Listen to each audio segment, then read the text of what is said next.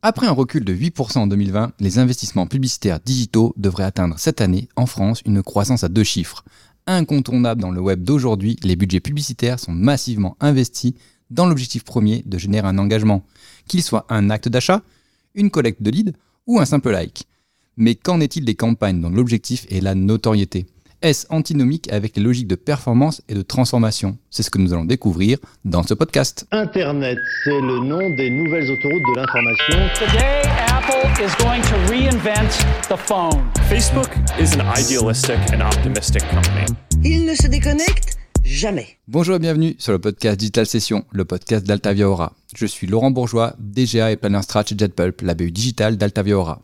Je suis votre guide tout au long des Digital Sessions, notre podcast de 30 minutes pour creuser un sujet tendance du digital avec un expert ou deux. Vous êtes prêts? C'est parti Aujourd'hui, je suis ravi de recevoir Yves et Romain, respectivement lead SIA et lead SMA chez nous. Bonjour les gars. Bonjour. Bonjour. Est-ce que vous pouvez rapidement nous dire qui vous êtes, d'où vous venez et pourquoi les gens qui vont nous écouter doivent vous croire sur parole? Bonjour, je m'appelle Yves Chotti, donc euh, je suis lead SEA chez JetPulp. Euh, donc euh, par le passé, j'ai travaillé en agence mais aussi chez l'annonceur et euh, en fait, ça m'a permis de tester beaucoup de canaux différents sur des contextes B2C et B2B et qui me permet en fait de- d'apporter de, nombreux exemples aujourd'hui pour un podcast sur la notoriété. Super, merci beaucoup Yves. Et toi Romain? Bien, moi, je suis lead SMA donc pour euh, social media acquisition euh, sur des comptes à la fois B2B, B2C. Alors moi, euh, je suis euh, pur produit d'agence. J'ai fait euh, donc euh, six ans d'agence et dont bientôt deux ans chez JetPulp. Alors donc, comme je disais, j'interviens sur des comptes à la fois B2C, B2B, ce qui me permet d'avoir une connaissance assez large de l'ensemble des plateformes pour notamment l'acquisition paid sur les plateformes social media. Super, merci beaucoup messieurs. Et pour les plus attentifs euh, du podcast, vous pourrez les retrouver dans des épisodes précédents puisque Yves est déjà intervenu ainsi que Romain sur des problématiques liées uniquement à leur propre vertical métier. Euh, une petite dernière question un peu plus off avant de, commencer à parler de, ce sujet. Euh, Est-ce que vous pourriez nous partager la dernière actu digitale que vous avez vue, croisée, lue et qui a créé chez vous un petit effet waouh? Je sens Romain que tu as envie de nous parler de quelque chose. Ouais, moi j'ai euh, une actu qui m'a euh, qui m'a frappé récemment. Alors je connaissais pas du tout le alors le métaverse. Euh, donc le métaverse c'est un, un monde virtuel qui se construit actuellement. Mhm. Sur lequel beaucoup d'acteurs sont, dont Facebook notamment. Mais il y en a un autre qui prend pas mal de place sur le sujet, que certains appellent un mélange de Netflix, de Facebook et euh, de- de- d'éditeurs de, jeux vidéo. Donc c'est Roblox, Euh, donc qui est un éditeur d'un énorme monde virtuel dans lequel chaque euh, utilisateur a un avatar et chaque utilisateur peut créer des petits jeux à l'intérieur de ce monde virtuel. Et donc en fait, ça crée un métaverse, donc un univers euh, virtuel euh, infini, et il y a des marques qui ont commencé à faire de la publicité là-dessus. Il y a Hyundai notamment qui a créé euh, cinq parcs à thème dans cet univers virtuel et qui permet en fait aux utilisateurs de tester des véhicules. Et il y a Vans récemment qui a créé le Vans World aussi, où les utilisateurs peuvent faire du skate sur un skatepark géant. C'est un Second Life 2.0 Exactement. Et Ouais. c'est pour les plus anciens qui ont connu le web d'avant. Et je suis euh, assez certain que ce sera l'avenir de mon métier, euh, de faire de la publicité sur des, euh, enfin, dans des environnements virtuels, notamment le métaverse. On entendra de plus en plus parler. Super, merci beaucoup Romain pour cette, cette actu. Et toi Yves, tu as quelque chose à nous, à nous donner? Un, un petit effet waouh? Oui, j'ai une petite actu, donc euh, c'est uniquement SEA. Euh, notamment, en fait, donc Google a sorti une dernière petite option sur euh, le New Customer Acquisition. Donc Mhm. en fait, euh, c'est une petite option qui permet de booster la diffusion des euh, campagnes de smart shopping. Et notamment, en fait, je pense que c'est une, une option qui serait très pertinente pour euh, des opérations comme le Black Friday ou comme euh, des opérations de fin d'année comme Noël, etc. Et euh, en fait, bah, c'est pour booster momentanément, on va dire, ces campagnes, pour aller chercher beaucoup plus de volume de conversion, évidemment. D'accord. Donc euh, je pense ça peut être très intéressant pour aller chercher bah, de nouveaux clients. D'accord. donc Dédié euh, à l'acquisition pure de nouveaux clients. Super. Merci beaucoup messieurs d'avoir joué le jeu. On va rentrer dans le sujet. Vous êtes prêts? Allez, c'est parti. Alors pour commencer, euh, déjà, ce qui va être intéressant de, voir en premier, c'est pourquoi est-ce qu'aujourd'hui on est arrivé à faire un podcast? Euh, C'est un peu surprenant euh, de traiter ce sujet de la notoriété avec les campagnes d'acquisition payantes. Est-ce que vous pouvez nous expliquer pourquoi aujourd'hui ces deux leviers sont devenus en fait importants dans le travail de la notoriété? Qui est-ce qui attaque? Romain, toi? Oui, je peux démarrer sur, sur ce, en tout cas sur mon levier, principalement sur la SMA, c'est la notoriété a été oublié euh, par beaucoup d'annonceurs. C'est vrai que les, les- les plateformes SMA, enfin les plateformes social media, euh, permettent tellement aujourd'hui de construire des euh, campagnes à la performance avec euh, des suivis, des, des retours sur investissement publicitaire, etc. que aujourd'hui, euh, beaucoup d'annonceurs veulent les résultats directement. Et on en a oublié en fait de travailler euh, beaucoup plus euh, en amont en fait de notre tunnel de conversion pour bah, d'une part aller chercher de nouveaux utilisateurs et aussi bah, pour travailler l'image de marque. Je vais faire un peu de théorie qui va aussi servir après le propos de, de Yves. Il y a une règle importante en marketing qui est la règle des 7. C'est-à-dire que euh, on part du principe qu'il faut qu'un un nouvel utilisateur soit, enfin, soit euh, mis en face d'une marque au moins 7 fois ou en face d'un produit de cette marque au moins 7 fois avant euh, de vraiment vouloir l'acheter. Donc ça c'est une première chose et aujourd'hui on peut dire que c'est pas respecté dans tous les cas parce que euh, il y a beaucoup de campagnes qui sont lancées uniquement sur de la conversion directe sur des nouveaux utilisateurs et on sait très bien que c'est des utilisateurs qui n'ont jamais entendu parler de- des marques euh, des fois et donc forcément on va pas avoir un achat direct derrière. Donc ça c'est la première chose qui est une, une règle fondamentale du marketing mais qu'en fait on a oublié euh, avec euh, tous ces nouveaux outils parce que ben, au début les résultats étaient incroyables mais ça se complique euh, aujourd'hui. La deuxième, c'est euh, c'est, euh, une étude du Harvard Business Review que j'aimerais euh, mettre en avant. C'est une étude qui a été menée pendant le Covid et qui est hyper intéressante pour comprendre comment fonctionne euh, le consommateur aujourd'hui. Et l'idée globale de cette étude, c'est buy what you know, achète ce que tu connais. En gros, avant le Covid, Procter Gamble et euh, euh, alors, avait dit que les utilisateurs allaient acheter de plus en plus de bio et McDo allait- euh, a dit de son côté l'année prochaine on va avoir de plus en plus de consommateurs. Et du coup en fait on se disait qui a raison là-dedans Eh ben il s'est trouvé qu'avec le Covid euh, les deux ont eu raison. Donc certes les gens ont acheté euh, enfin ont essayé de consommer mieux. Mais de l'autre côté, euh, des marques comme McDonald's, Oreo ou encore des marques comme Doritos par exemple, donc qui sont euh, très clairement de la junk food, ben, ont fait euh, leurs meilleures années euh, pendant le Covid. Parce que les gens connaissaient ces marques et il y avait un sentiment de voilà de, de réconfort en allant vers des marques qu'on connaissait. Donc cette, cette étude qui a été menée pendant le Covid, elle a montré que psychologiquement, l'utilisateur a besoin de connaître la marque avant d'acheter. Et donc, il y a eu, avec, si on reprend cette, la pyramide des besoins, il y a eu un retour sur le besoin de, de sécurité, mais ça a renforcé et confirmé une idée qui est que l'utilisateur achète quand il connaît. D'accord. Et donc ça, c'est des règles qu'il faut remettre au centre du jeu si on veut euh, aujourd'hui exploiter pleinement les campagnes et avoir de la notoriété, euh, euh, avoir de la performance long terme euh, sur, sur nos campagnes. Donc, ce que tu nous dis, c'est qu'aujourd'hui, pour toi, c'est effectivement revenu euh, en, on va dire, euh, à, à la mode ou dans, dans les préoccupations de chacun, parce que, bah, effectivement, on remet un peu de basique au, au centre et on sort un peu des logiques de purement d'acquisition qui sont portées en fait par les, euh, les plateformes d'acquisition médias euh, sociales notamment euh, ce qui nous ont abreuvé de performance pour justifier un ROI en fait de la dépense. En, en fait, ce qui est, tr- oui, là, ce qui est très compliqué aujourd'hui, c'est que, en effet, les annonceurs attendent un retour sur investissement assez rapide et ils veulent surtout des, des métriques pour, enfin, des, des- de quoi mesurer, en gros, les performances. Et c'est vrai que sur les campagnes de conversion, on a, euh, on, on a un peu ces, ces, ces mesures qui nous donnent ben, combien d'achats, combien de mises au panier, etc. Sur de la notoriété, c'est beaucoup plus difficile en fait à, à mesurer et ça, en fait, ça peut effrayer les annonceurs parce que le chiffre, c'est rassurant. C'est tout le temps rassurant pour, un- pour un annonceur parce que derrière, il faut présenter des résultats à la direction, etc. Donc voilà, il y a un effet de, de, de, de réassurance aujourd'hui sur les chiffres Ouais. qui fait qu'on on a tendance à se bloquer sur ces modèles à la performance seuls et qu'on en oublie en fait euh, la composante notoriété, donc plus en haut du tunnel, qui est tout aussi importante si on veut, on verra après, pas toucher un plafond de verre. Ça marche. Je te vois, Yves, depuis tout à l'heure, euh, opiner du chef, euh, dire oui, oui, oui de la tête. Euh, tu es en phase avec ce que, ce que Romain vient de dire. Ça s'applique aussi euh, à toi sur tes, tes logiques d'achat média. Donc, pour rappel, euh, si on fait schématiquement, euh, Romain est sur les plateformes type Facebook, euh, donc Instagram, YouTube et ainsi non pas YouTube, pardon, Instagram, Pinterest, Twitter, LinkedIn. Et toi, tu es sur moteur de recherche, donc plutôt Google, YouTube, la, la galaxie de, cet éditeur-là. Donc, tu es d'accord avec avec ce que ce que nous dit Romain depuis tout à l'heure sur la partie sociale?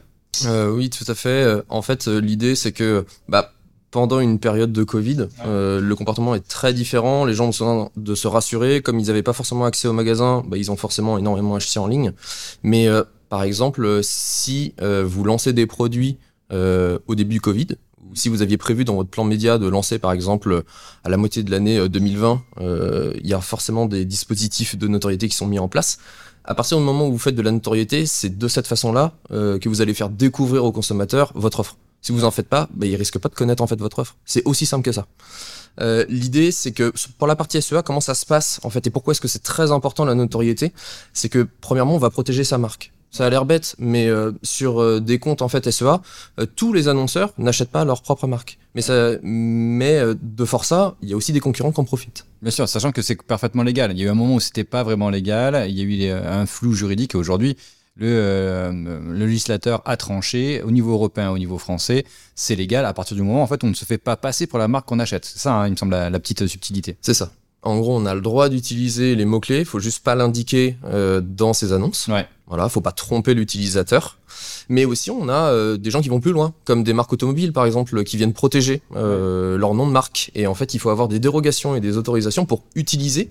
Si vous êtes revendeur, par exemple, automobile, et que vous vendez des BMW ou des Renault, ben, en fait, vous devrez demander une autorisation auprès de ces deux marques pour pouvoir utiliser leurs mots-clés et vendre, en fait, euh, leur stock de véhicules. C'est ils vont même protéger effectivement leur, leur territoire de marque auprès de Google. Par contre, sauf erreur de ma part, tu me dis, mais il me semble que c'est pas accessible pour les petites marques. Si moi demain je, je lance ma, ma petite marque de prêt-à-porter locale, euh, je peux pas appeler Google pour dire au fait, euh, tout, euh, tous ceux qui, qui veulent acheter ma marque, euh, ils peuvent pas. Non, pour les petites marques, ça marche pas. Faut avoir une- un certain volume, une certaine notoriété ça. Par exemple, vous pouvez pas acheter le mot-clé Facebook. Ça a l'air bête, mais forcément, des grosses boîtes comme ça protègent leur nom de Bien marque. sûr. Ok, ça marche. C'est très clair, c'est très clair sur l'importance de, la, de la noto aujourd'hui sur vos deux, vos deux canaux. Est-ce que euh, on, on a quand même tendance à opposer euh, le côté notoriété et performance? C'est-à-dire que euh, quand on dit je fais de la notoriété, on a un peu l'impression de, de, de balancer l'argent par, la- par les fenêtres. Euh, Est-ce que on, on peut pas quand même dire que euh, la performance aujourd'hui ne passe pas ou passe moins bien sans un effort de travail fait sur la notoriété Bah, du coup, je vais prendre le sujet. Euh, pour moi, en fait, c'est très simple. Euh, un compte, Google Ads, Bing Ads ou autre, euh, qui n'a pas euh, un duo notoriété et performance, c'est pas un compte équilibré. D'accord. C'est aussi simple que ça. Donc en fait, j'ai jamais vu euh, ou très rarement des comptes qui n'avaient pas de dispositif de notoriété. Et aujourd'hui, en fait, si on veut aller chercher un ROI, c'est comme ça qu'il faut réfléchir. C'est-à-dire, vous avez une partie de votre compte qui apporte un vrai volume en fait de trafic, et vous avez une autre partie de votre compte qui va en fait être là pour la performance. Forcément, pour nourrir la performance, vous allez avoir besoin du premier dispositif. L'idée, c'est le principe des vases communicants. Forcément, par exemple, euh, si vous voulez euh, apporter ou même nourrir des audiences, si vous voulez apporter des pics de trafic sur votre site, vous êtes obligé de faire euh, de la communication. Si par exemple vous avez euh, des nouveaux produits, une nouvelle marque, par exemple, imaginez, euh, euh, on est une grande marque, on est Danone, et on sort un, un, Imaginons. un, un nouveau un nouveau yaourt. Ok, très bien. Ben on fait de la publicité. Sinon les gens, ben, ils vont pas découvrir le produit, ils vont pas essayer de le trouver en magasin, et, euh, et du coup, ben, ils vont pas l'acheter. C'est aussi simple que ça. En fait, euh, l'idée c'est que ça vient en fait bah, nourrir en amont. On parlait voilà de tout à l'heure avec Robin de haut de funnel. Évidemment, la notoriété c'est du haut de funnel. On va dire l'acquisition c'est du bas de funnel. Mais heureusement que la notoriété est là pour venir la nourrir, parce que sinon, bah en fait, euh, on a un bassin d'audience très limité. Et au final, on resterait sur, on va dire, des croissances de chiffre d'affaires assez basses. Peut-être on aurait une bonne rentabilité de compte, mais pour le coup, on n'aurait pas en fait un volume de conversion suffisant pour, euh, par exemple, embaucher des, qui- des équipes, pour euh, augmenter par exemple la taille de ses entrepôts, etc. Ouais, bien sûr. C'est aussi simple que ça. Et enfin, je terminerai en fait là-dessus, c'est euh, souvent on peut voir apparaître par exemple des grands comptes, parce que ça peut arriver aussi sur des grands comptes, des pertes de vitesse sur l'acquisition. Aujourd'hui, comment est-ce que on vient aborder ce genre de sujet euh, sans la notoriété? Bah, C'est quasiment impossible. Mhm. Donc en fait, l'idée, c'est que si, et on en parlera un petit peu après du coup euh, avec Romain, il va vous parler du plafond de verre, l'idée c'est que si vous stagnez dans vos performances, il va falloir changer quelque chose. Forcément. Si vous, si vous, vous préparez la même recette, il risque pas de se passer quelque chose de nouveau. Donc, forcément, il faut aller chercher beaucoup plus de volume. Il faut nourrir, en fait, vos dispositifs d'acquisition pour aller chercher de la croissance. Du coup, je te laisse enchaîner, euh, Romain. Ouais, Il te laisse la balle, mais chaude là.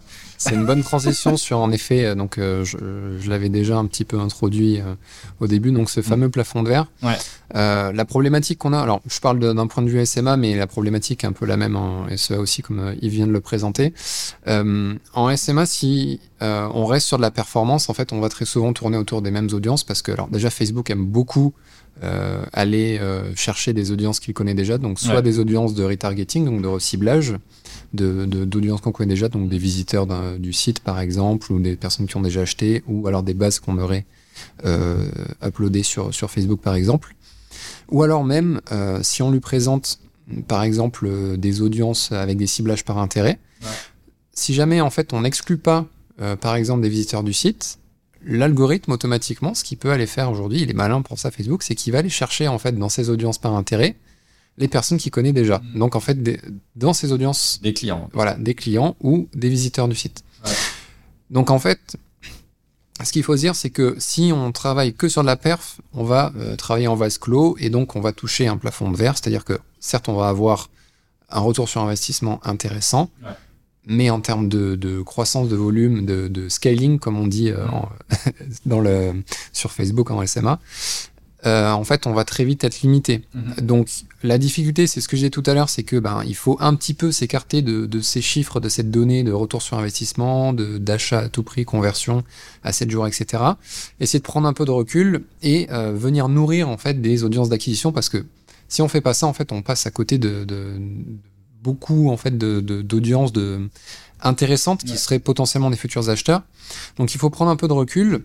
Et c'est vrai que sur Facebook, par exemple, on a beaucoup délaissé, euh, on va dire, ces deux dernières années, des campagnes qui étaient. Euh, euh, faut savoir que sur Facebook, du coup, il y, y a plusieurs types de campagnes qui sont rangées dans trois thématiques. En gros, la notoriété, la considération, la conversion. Ouais. On a beaucoup dit, euh, oubliez toutes les autres campagnes par euh, conversion. Il y a que les campagnes de conversion qui sont intéressantes si vous voulez générer des achats. Euh, c'est vrai, mais, Mais- pas que. Voilà. Mais c'est mais qu'un temps. Voilà, qu'un temps. Et ce qui est, et donc, ce qui est intéressant, si on travaille sur les campagnes de notoriété ou les campagnes de considération, c'est qu'on peut, bah, par exemple, euh, gérer euh, le nombre d'impressions en fait par semaine sur euh, tel, euh, tel ou tel type de, de, de profil. Donc là, du coup, on va s'assurer une couverture très large de nos publicités.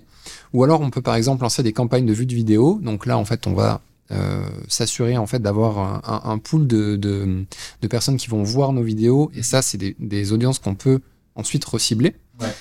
Et là où c'est intéressant en fait de aussi prendre du recul là-dessus, c'est donc d'une part on a cet élargissement du volume, mais d'autre part avec l'arrivée d'iOS 14.5, Mm. donc qui euh, donc euh, pour rappel au printemps euh, 2021, euh, donc Apple a mis à, a mis à jour donc son son OS avec euh, donc c'est l'ATT donc euh, euh, en gros maintenant l'application, enfin en tout cas le téléphone demande à l'utilisateur d'accepter ou non d'être traqué par les applications. Ouais. Et donc alors ça ça a été euh, Le gate. ça a été, ouais, voilà, euh, tout à fait le gate. Donc, euh, beaucoup de, de- beaucoup de spécialistes ont eu peur en fait de- de- d'être dans l'incapacité totale Ouais. de pouvoir faire de la conversion derrière. Alors, c'est vrai qu'on a perdu pas mal de, de- de- de- d'opportunités de, tracking, hein, notamment sur le, le, le remarketing, le reciblage des audiences. Mais on a toujours ces données que sont les impressions et les clics. Et euh, bah, du coup, c'est intéressant euh, sur la partie notoriété. Donc, on peut voir les volumes qu'on génère, le- la, la qualité de trafic aussi qu'on envoie. Et à côté de ça, l'autre euh, dynamique qu'on a, et c'est pour ça en fait que je dis c'est intéressant de faire de la campagne auto au vu de vidéo, c'est qu'en fait on va travailler l'ensemble du tunnel uniquement sur cette plateforme. On va, Ouais. on va pas en fait euh, aller renvois. chercher voilà euh, Mm. des audiences, les envoyer sur le site, ensuite récupérer les audiences sur le site pour les recibler. Là, on va faire de la publicité euh, à 100% en fait euh, sur un fil de Facebook de la noto jusqu'à la conversion. Et euh, à chaque euh, différente étape en fait des créatifs qu'on va leur pousser, donc des publicités, euh, on va s'assurer en fait de qualifier, euh, Petit à petit, euh, les- de petit à segmenter petit le et de- et puis d'arriver à la fin sur des campagnes de conversion avec des profils qui voilà qui sont acheteurs. Ça marche. Et en fait, ce qui est intéressant dans ce que tu as dit tout à l'heure, je reviens il y a quelques, quelques minutes là-dessus, mais parce que c'est un point qui, qui me semble être, euh, être important euh, que nos auditeurs entendent, c'est que aujourd'hui, même Facebook en fait est picousé en fait à la, à, à la transformation, et que même quand on lui demande de faire de la notoriété, lui en fait, ce qu'il veut euh, automatiquement, il va pousser vers les segments qu'il connaît, qui transforme pour nous dire, vous avez vu comme je suis malin, je vous génère des ventes. Et si on n'a pas pris soin de lui exclure nos clients, ceux qu'on connaît et ainsi de suite, il va s'orienter automatiquement vers eux pour nous montrer que même les campagnes de notoriété sont euh, orientées à acquisition, alors qu'en fait, au final, on n'en veut pas.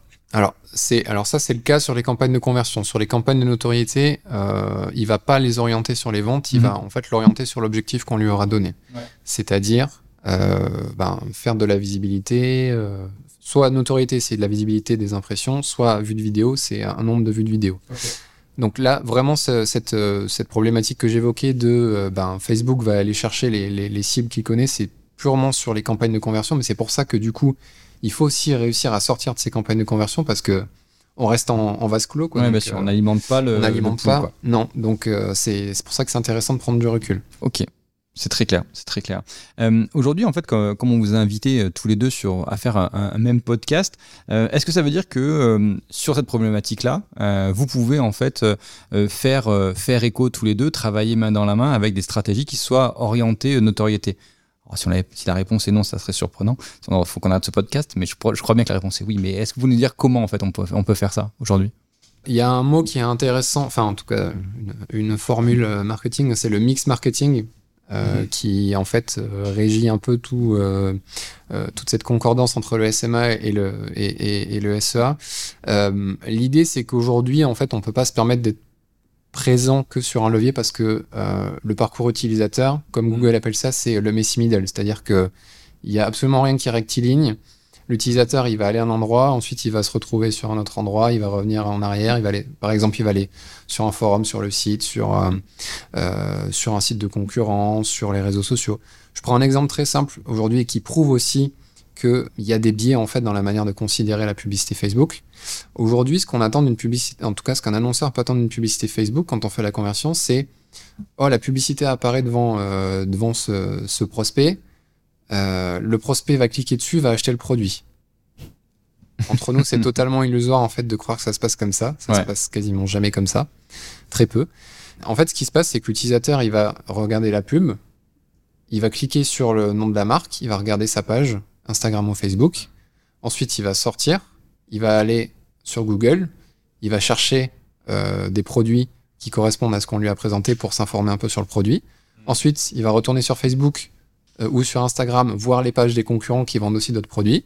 Ensuite, il va revenir sur Google, euh, taper le nom de la marque euh, qu'on lui a présenté au début, il va aller sur son site, il va sortir, il va aller chercher le- les concurrents du site, et ensuite il va chercher les produits, et hop, peut-être qu'il y a des Google Shopping qui vont sortir à ce moment-là, et là il va acheter.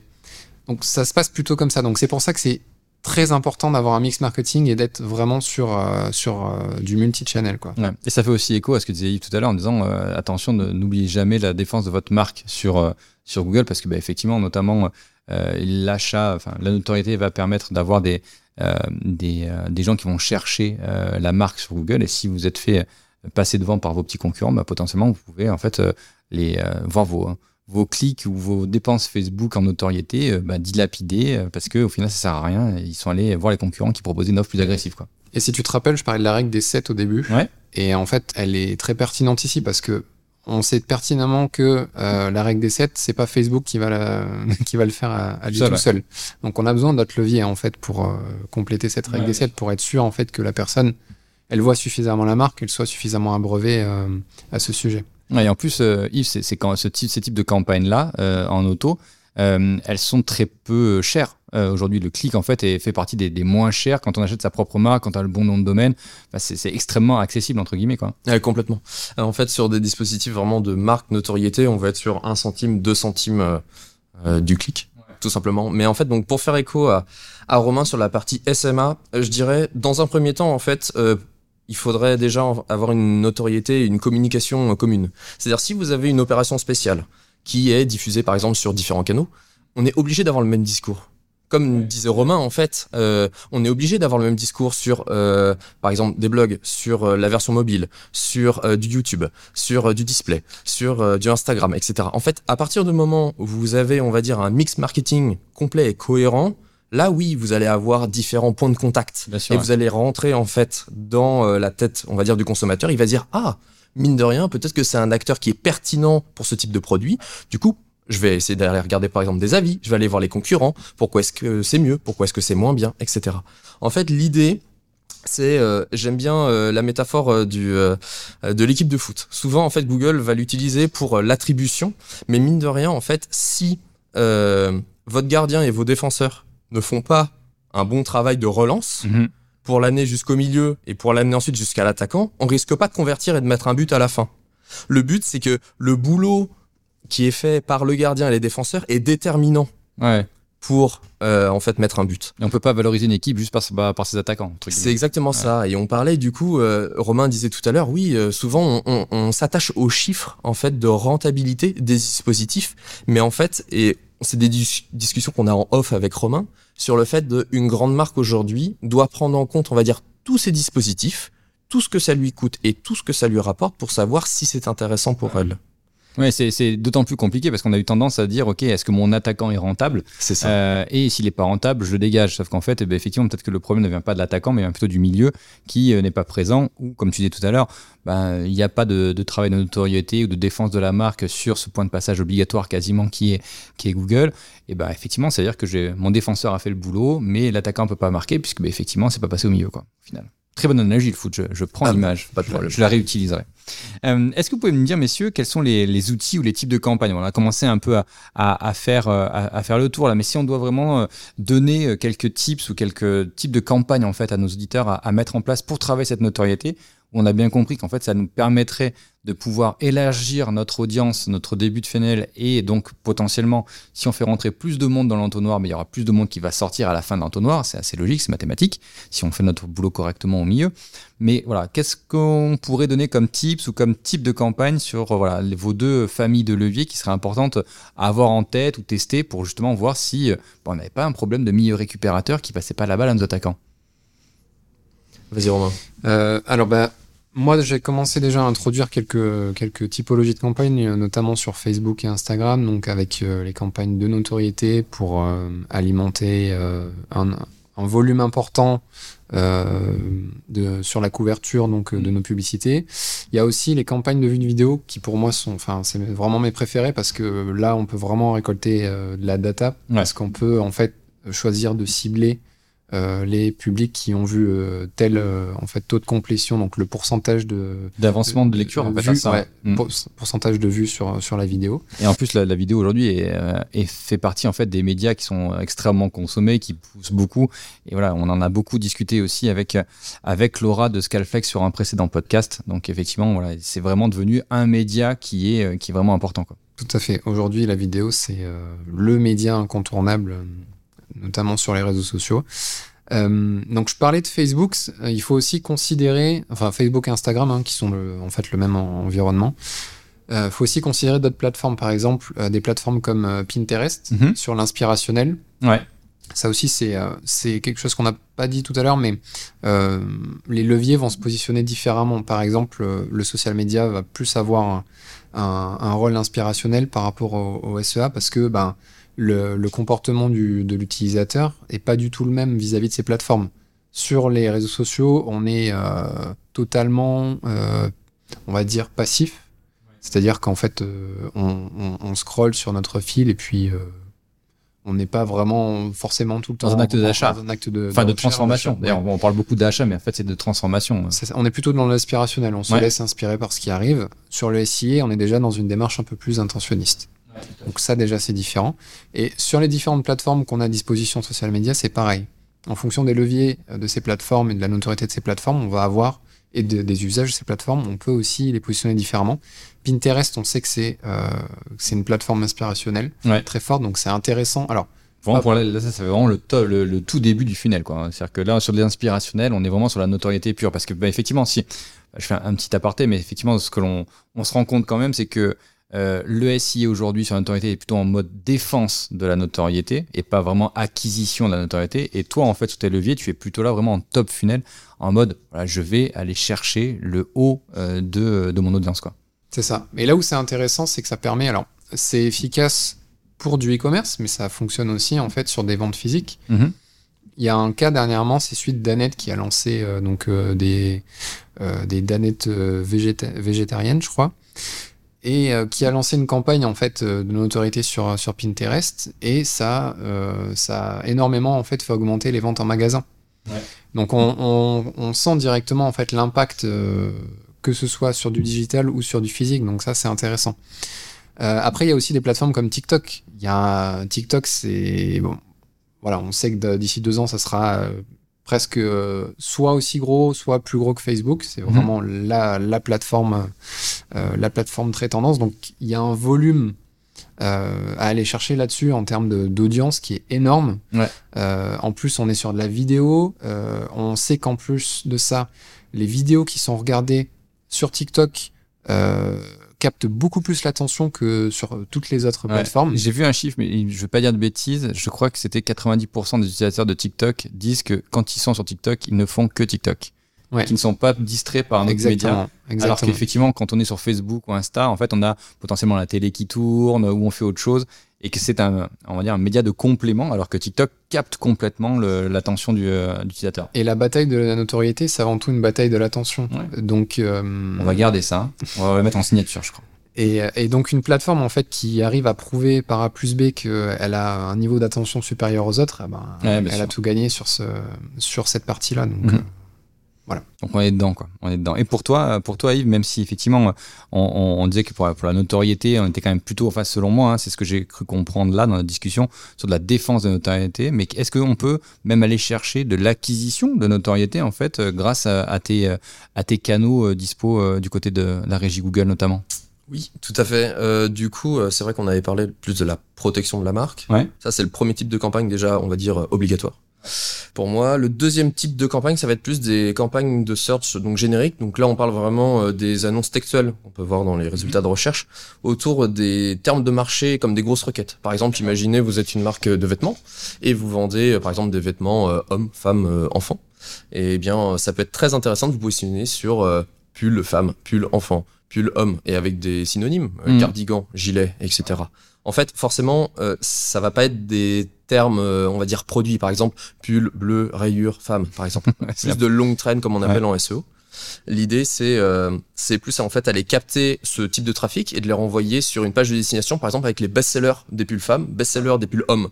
On sait que par exemple, voilà, les best-sellers, c'est les produits qui placent le plus, qui sont les plus vendus. Peut-être c'est les modèles les plus simples, les plus classiques, mais mine de rien, pour des gens, on va dire, qui font des recherches un peu génériques, voilà, pull femme, c'est très large.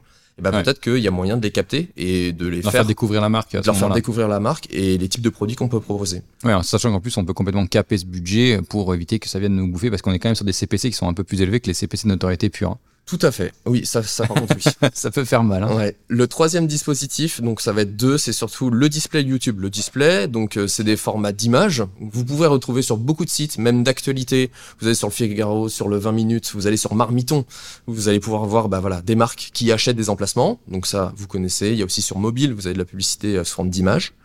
Euh, et vous avez du YouTube. Bah, par exemple, il est pas rare de voir Oasis qui sort un nouveau parfum, par exemple, de d'Oasis, par exemple, je sais pas, framboise, euh, pour l'été, ou Lipton qui sort un- une nouvelle bouteille, etc. Ils font de la publicité euh, sur YouTube. Ouais, juste pour, le- pour rendre leurs produits euh, euh, connus et pas du tout pour Exactement. l'objectif de les acheter euh, parce qu'ils n'ont pas de boutique en ligne ou très peu de boutiques en ligne. C'est pas leur objectif de vendre du, de l'Oasis en ligne. C'est exactement ça, parce que ça revient en fait à ton exemple sur la danette. À partir du moment où tu fais de la notoriété euh, auprès d'un nouveau produit, bah, c'est comme ça que tu crées le besoin chez les gens.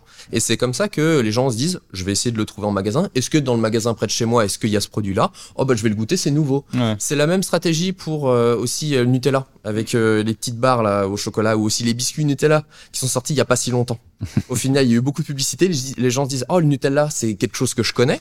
Ça revient à ce que tu disais Romain tout à l'heure. C'est quelque chose que je connais. Je sais que c'est quelque chose qui me réconforte. C'est un nouveau produit. Ouais. Bah je vais Je vais l'essayer. goûter. Je vais Ouais, goûter. bien sûr. Donc a- ils, utilisent la notoriété pour générer la transformation d'air ou du drive to store, mais il y a Exact. des campagnes qui, qui génèrent aussi que de, que de la noto. Ok, c'est très, c'est très clair, c'est très précis. Euh, Aujourd'hui, en fait, euh, dernière question euh, que, que je pourrais vous poser, c'est euh, comment est-ce qu'on peut euh, transformer un dispositif de notoriété en dispositif de performance C'est-à-dire que euh, on l'a vu effectivement avec ce côté d'Annette, donc c'est l'achat en magasin. Est-ce qu'il y a d'autres exemples euh, ou d'autres méthodes pour pouvoir se dire, bah voilà, je fais de la notoriété, oui. Mon objectif, c'est de générer des vues, de générer l'exposition, de rentrer dans, ta règle des 7, Romain, bien sûr. Mais est-ce que derrière, je peux pas dire, bah, si jamais il y en a deux, trois qui veulent faire de l'achat direct ou de la transformation directe, je les emmène vers cette transformation. Est-ce que vous avez des exemples de dispositifs qui, qui iraient dans ce, dans ce sens-là? Je vais prendre la main du coup sur le sujet et après Romain tu enchaîneras.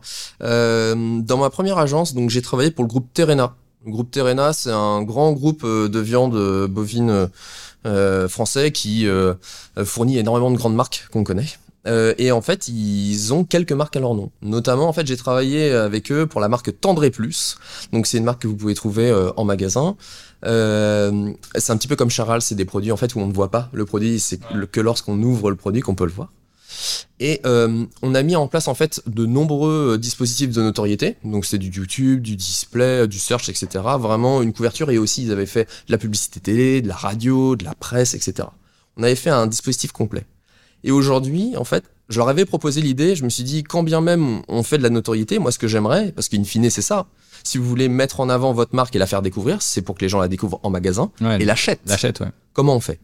Ce que j'ai fait, c'est sur le display, sur le YouTube et sur le search, j'ai renvoyé en fait vers une même page de destination. Sur cette page de destination, en fait, on expliquait que il y avait en fait tout simplement un, un coupon de réduction à télécharger avec un code barre directement sur la page. Déjà, on pouvait traquer le nombre de personnes qui avaient cliqué sur les pubs, le nombre de personnes qui avaient téléchargé ce coupon de réduction, et enfin, ce code barre spécifique avait été travaillé par la marque pour que dans les, dans les magasins du réseau, on va dire partenaire de l'opération, il puisse être lu à la caisse lorsqu'en fait vous le passiez, tout simplement. Et l'idée, c'est que de cette façon-là, on avait donc les gens qui avaient téléchargé le, le coupon, qui allaient en magasin découvrir le produit, prenaient le produit, allaient jusqu'à la caisse, utilisaient le coupon, et de cette façon, en fait, on pouvait calculer le nombre de personnes qui avaient véritablement acheté le produit et goûté le produit. Ouais. Donc même si c'était un objectif initial qui était de faire connaître la marque, on pouvait quand même potentiellement suivre une partie de la transformation. derrière. Exactement. Euh, Ok, super. Et de, toi, de ton côté, toi, Romain, tu as des, des exemples comme ça? Même si l'exemple de Danette tout à l'heure était assez juste au final. Ouais, alors euh, moi de mon côté, euh, le- l'exemple que je prendrais, c'est surtout celui de- des, offres promotionnelles. Euh, c'est ce qui permet, euh, en fonction de la manière dont c'est porté, mais comme l'a, présenté d'ailleurs Yves, c'était, un peu ça aussi, c'était, une promo au final que tu poussais. Pour moi, c'est ce qui permet de lier d'un côté la notoriété, de l'autre la performance, parce que en jouant sur les prix, en jouant sur, l'offre, enfin en tout cas sur les, niveaux de prix, alors c'est pas adapté à tout, à tous les produits qu'on va vendre hein, en fonction de, la, de la valeur du, du produit. Mais euh, avec des grosses opérations promotionnelles, euh, on peut aller attirer un nouveau public qui va avoir certains besoins et en même temps s'assurer que ce public va euh, directement acheter parce que on a une offre promotionnelle qui est suffisamment intéressante pour déclencher l'acte d'achat. Moi, il y a un, un exemple qui m'a vraiment frappé, c'est celui de Boursorama, qui avait euh, lancé le code promo le plus long de l'histoire. Et je trouvais ça magique parce que bah, du coup, c'était utiliser le levier du code promo. Ouais. Euh, donc pour avoir en fait, euh, pour ouvrir un compte de manière totalement gratuite et, avoir 100 et recevoir 100 euros. Et à côté de ça, euh, il y avait aussi une idée créative qui était hyper intéressante. Donc pour moi, en fait, ce qui fait vraiment la réussite et de à la fois mixer de la notoriété et de la performance, c'est bah, de jouer d'une part sur cette partie euh, promotionnelle, mais aussi de euh, la tourner de manière créative, avec une bonne copie et une bonne idée derrière. C'est ça qui va faire la différence. Ça marche, ouais. Donc effectivement, l'idée c'est de dire qu'on peut allier les deux, soit par le, le- la mécanique commerciale pure telle que toi tu le, tu le vois, Yves, ou toi, euh, Romain, de ton côté, c'est de dire, bah, en fait, on peut aussi jouer sur le côté créatif qui fait que la notoriété va s'auto-alimenter et ça générera de la performance derrière en termes de transformation. Merci en tout cas euh, Yves, Romain pour, pour ces échanges, c'était très riche. Euh, c'était, euh, je pense qu'on pourrait en faire un troisième, hein, puisque ça serait le troisième. Faudra que nos auditeurs restent euh, vigilants. Euh, on risque de vous voir revenir dans, les- prochains mois avec nous. Euh, on arrive malheureusement à la fin de cet épisode des Digital Sessions de JetPulp, la BU Digital d'Altaviora. Je vous remercie tous les deux d'être venus. C'était un, super moment, c'était très, très intéressant. J'espère que vous avez aussi bien profité que, que moi de ces quelques minutes à passer ensemble. Est-ce que vous pouvez me donner où est-ce qu'on peut vous suivre pour avoir des nouvelles fraîches sur vos différentes activités, vos actualités? Toi Yves, de ton côté? Principalement du coup euh, sur les réseaux de l'agence, donc euh, le LinkedIn, euh, mais aussi voilà bah, tous les réseaux que vous pouvez retrouver sur le site. Ouais. Bah, également voilà prochainement un, un futur article aussi. Ah, qui arrive sur le blog C'est dans le pipe. Bon, voilà, un super. prochain article sur le SEA. Super. Et toi Romain, sur le même endroit, je suppose? Bah, moi, de mon côté, si euh, vous êtes branché social media, ça sera LinkedIn. Et si vous êtes plus branché crypto, ça sera Twitter. Ça marche. Et il a un compte euh, TikTok caché, mais je peux pas vous donner son, Ouais. son nom d'artiste. Ça, c'est ouais. ça, c'est privé. C'est privé. en tout cas, merci beaucoup à tous euh, de nous avoir suivis pendant ces, ces 30 minutes de podcast. Je vous donne rendez-vous euh, dans un mois pour une nouvelle digital session. Si entre-temps vous souhaitez qu'on reste en contact, je vous invite donc effectivement à nous retrouver sur notre blog ou sur notre LinkedIn. Je vous dis donc à très bientôt et n'oubliez pas de vous abonner aux Retail Sessions ainsi qu'aux Digital Sessions. Vous y retrouverez tous les sujets de la communication qui méritent d'être creusés. Je remercie enfin Jean-Sébastien et Little Bird pour la création de ce podcast. À très vite!